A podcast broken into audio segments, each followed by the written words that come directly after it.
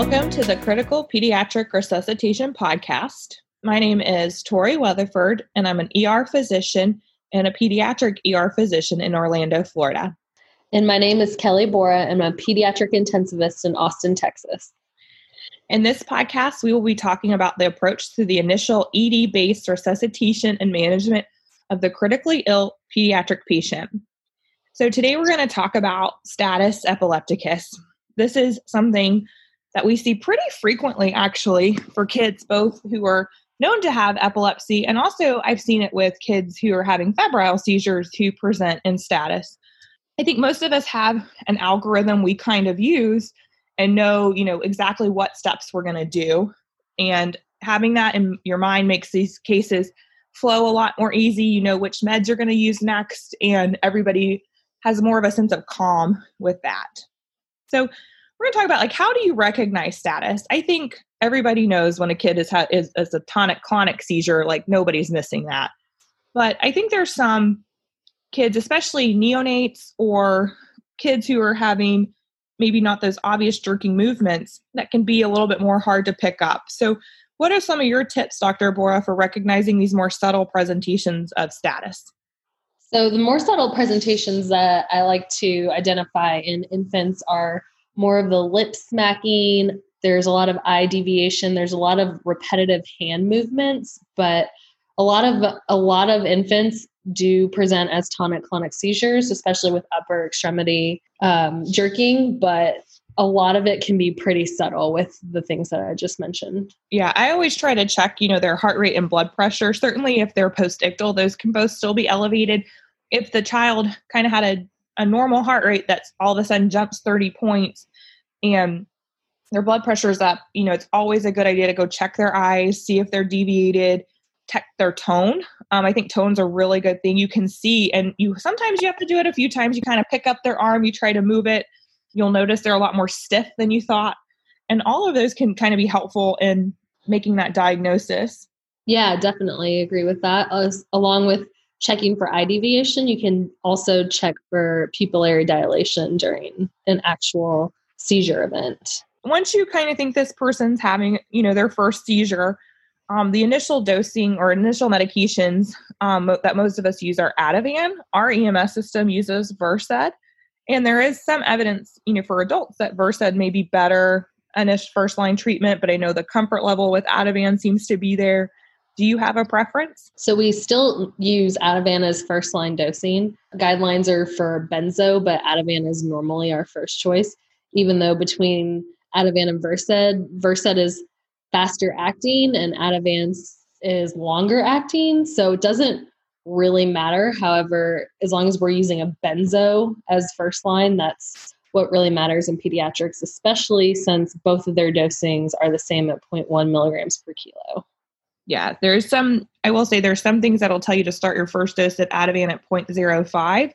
Um, I usually start at 0.1 and then do 0.1 instead of the 0.05 and 0.1 because often by the time they've come to the ER, if they're still seizing, either EMS is giving them something and it didn't work, or this has been a prolonged seizure, and I would rather give them that higher dose rather than trying to do something that's small and may not break the seizure because that's the whole point right? We the longer the seizure goes on the harder it can be to stop it. So i would rather go big initially. Yes i definitely agree with that. I think a point one per kilo dosing should always be the starting dose for a patient that's having a seizure because of all the things you said. So for us, our Ativan is actually locked up. So I will have them pull two doses initially. I like to go ahead and say, okay, we're going to give 0.1 per kilo, and then I'm going to have that second dose ready, right? Because that's what we're going to do. Number one, number two is benzo, benzo and I don't want there to be a delay. How long do you wait after giving that first dose of Ativan before you'll give that second dose?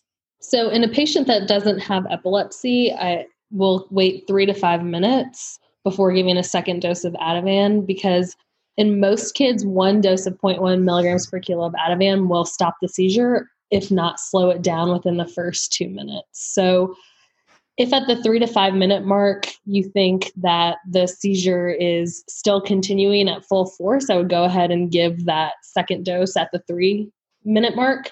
If you think it's slowing down and almost resolved, maybe wait it out till the five minute mark to give the second dose. But you should definitely start thinking about getting your other medications in line from pharmacy if you think that you're going to need some other agents to help break the seizure. And it's important to note you can give this Ativan IM as well. So um, when the child initially presents, if you're having trouble getting an IV, go ahead and just give the first dose IM.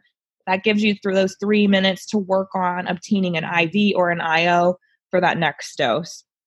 Yes. And what I was going to say earlier is that a 0.1 milligram per kilogram dose of Ativan is not enough Ativan to give a, pediatric patient any kind of respiratory depression.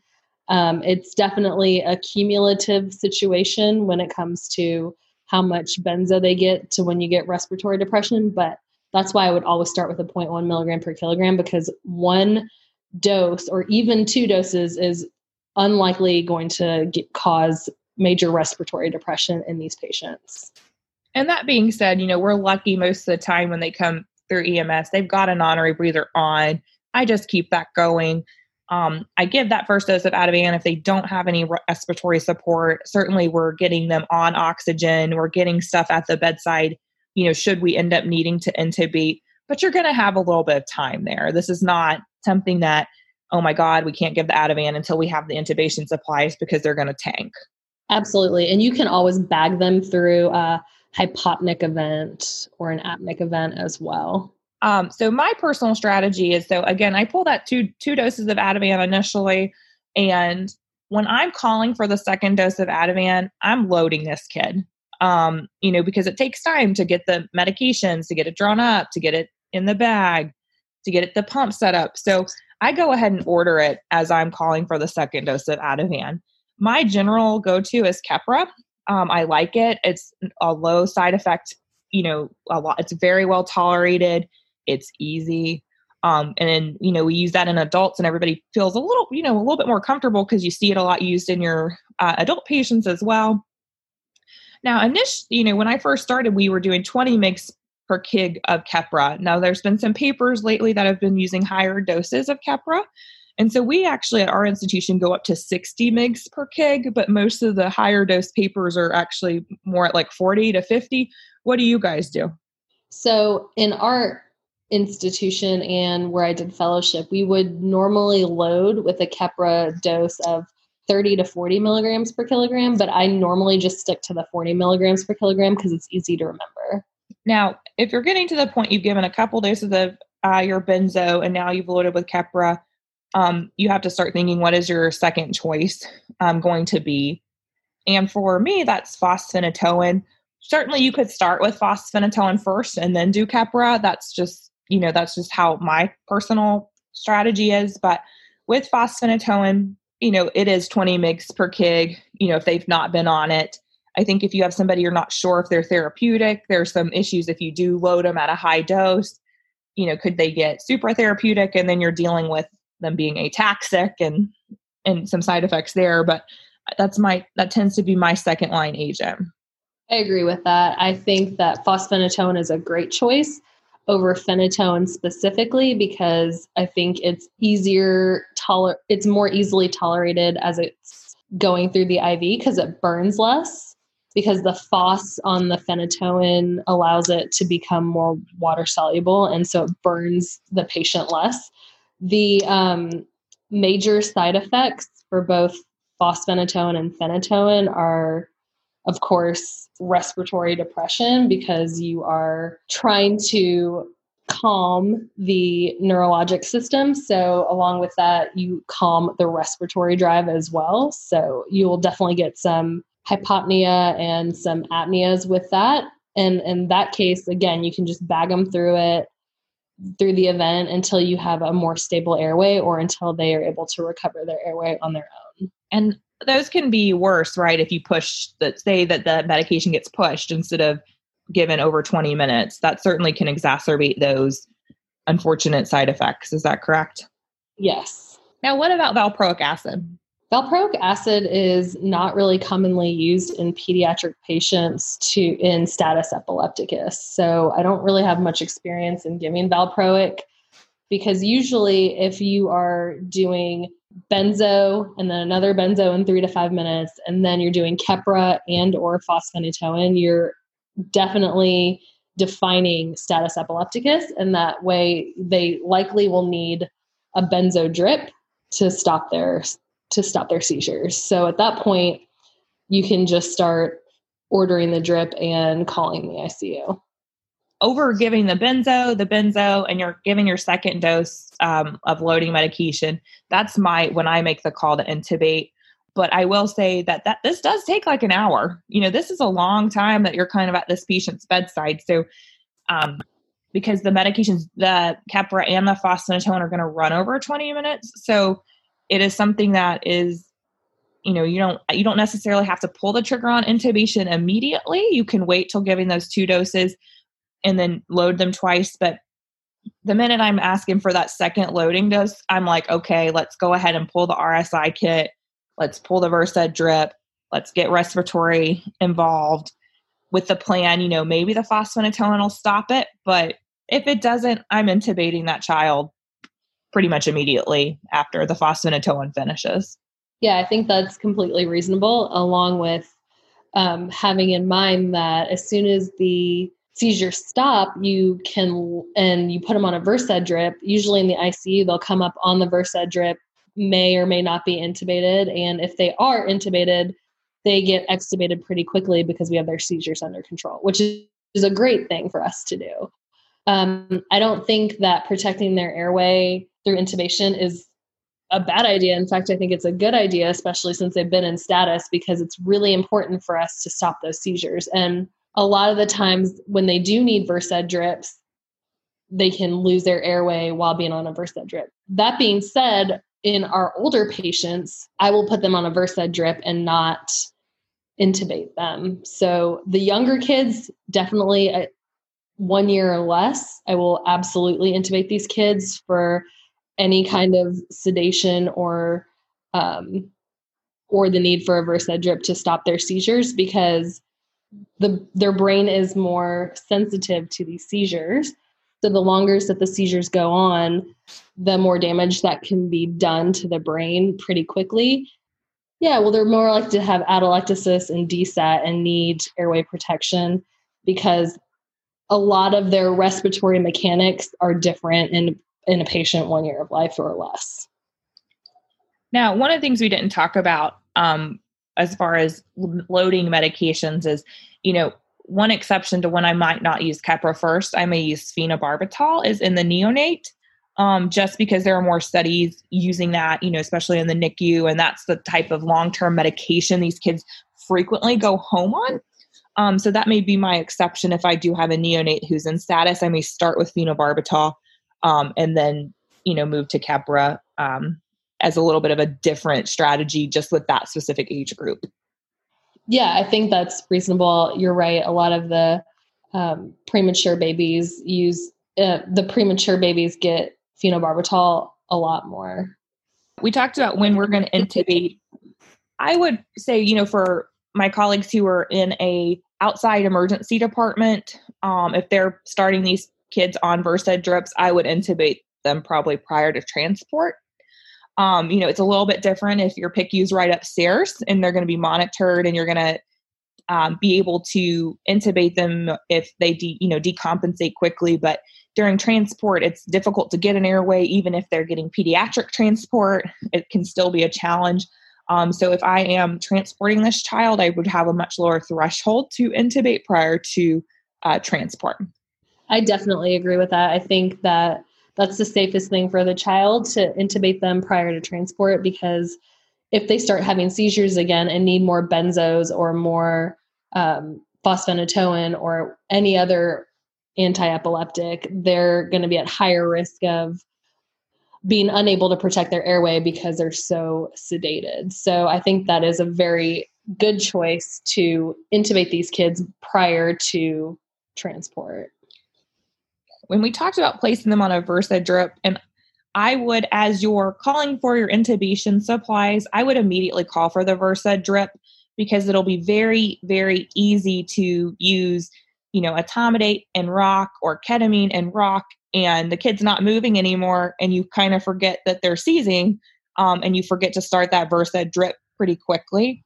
Um, so I try to routinely, as part of my setup for intubation, have what sedative I'm going to be using um, at the bedside so that can be started pretty quickly. Yeah, I think that's a good idea as well. I, there is a lot of controversy around ketamine.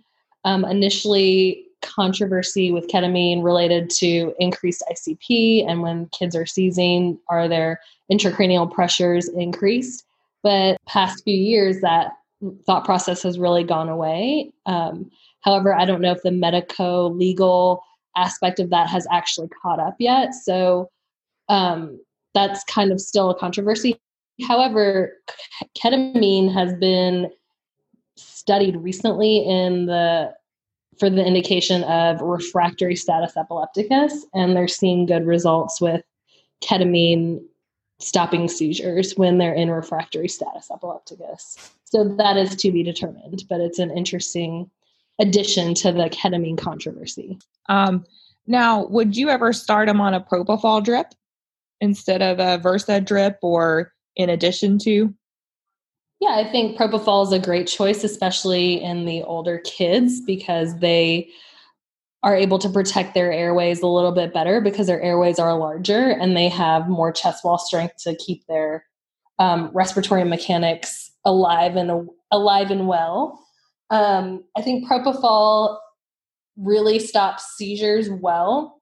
I think that it's harder for the the infants and the younger pediatric patients because they get more hypotensive. So you just have to be aware of that. And then, of course, you know, you're obviously admitting this patient to the ICU. So it's not always, you know, it's not necessary in the ER to go ahead and put them on an EEG, but certainly letting your colleagues know that that's why they're coming in so that they can have the EEG ready, EEG monitoring when they know the seizures end and Correct. can carry on with their care. The one physiologic thing that's interesting is that a lot of a lot of new status epileptic protocols are going from giving a benzo one time and one to two times to just giving a benzo one time because there's a there have been a lot of molecular studies that show that the receptors that benzos target, which are the GABA receptors, downregulate in status epilepticus. So using phospheny early or Keppra early is probably a good thought. Yeah. And as far as my evaluation in these kids, you know, if a kid has known epilepsy, you know, I might check some electrolytes, make sure their sodium's okay, glucose is okay, um, and their levels, you know, if they're on a medication that we can get a level back. But I don't know that I'm chasing too many other things. Um, if it's a kid that has known seizures. Yeah, I agree with that I think getting a full electrolyte panel and getting a glucose, a point of care glucose, is really important in those kids. And obviously, checking a sodium is really important as well in those kids. Um, but in a in a kid that doesn't have epilepsy, then there's a lot of there are a lot of reasons that this kid could be in status epilepticus, and that's definitely part of the job in finding out why this kid is in status epilepticus in the first place. Yeah, I would agree. If this is a first time presentation, um, and certainly, you know, if it's a neonate, um, I'm getting CBC, CMP, looking for infection with urine, X ray. They're probably all getting a head CT because unfortunately we have to think about non accidental trauma mm-hmm. um, brain tumors um, as a cause of this, you know, and then if it's a neonate, 100% getting an LP if they're stable. And then if they have fever and they're in status, probably getting an LP as well. The the benefit is, you know, if you're you can wait till they're intubated, get the get the LP and it makes it a little bit more pleasant experience because you want to stabilize the seizures first. Yes, definitely agree with all of that. that.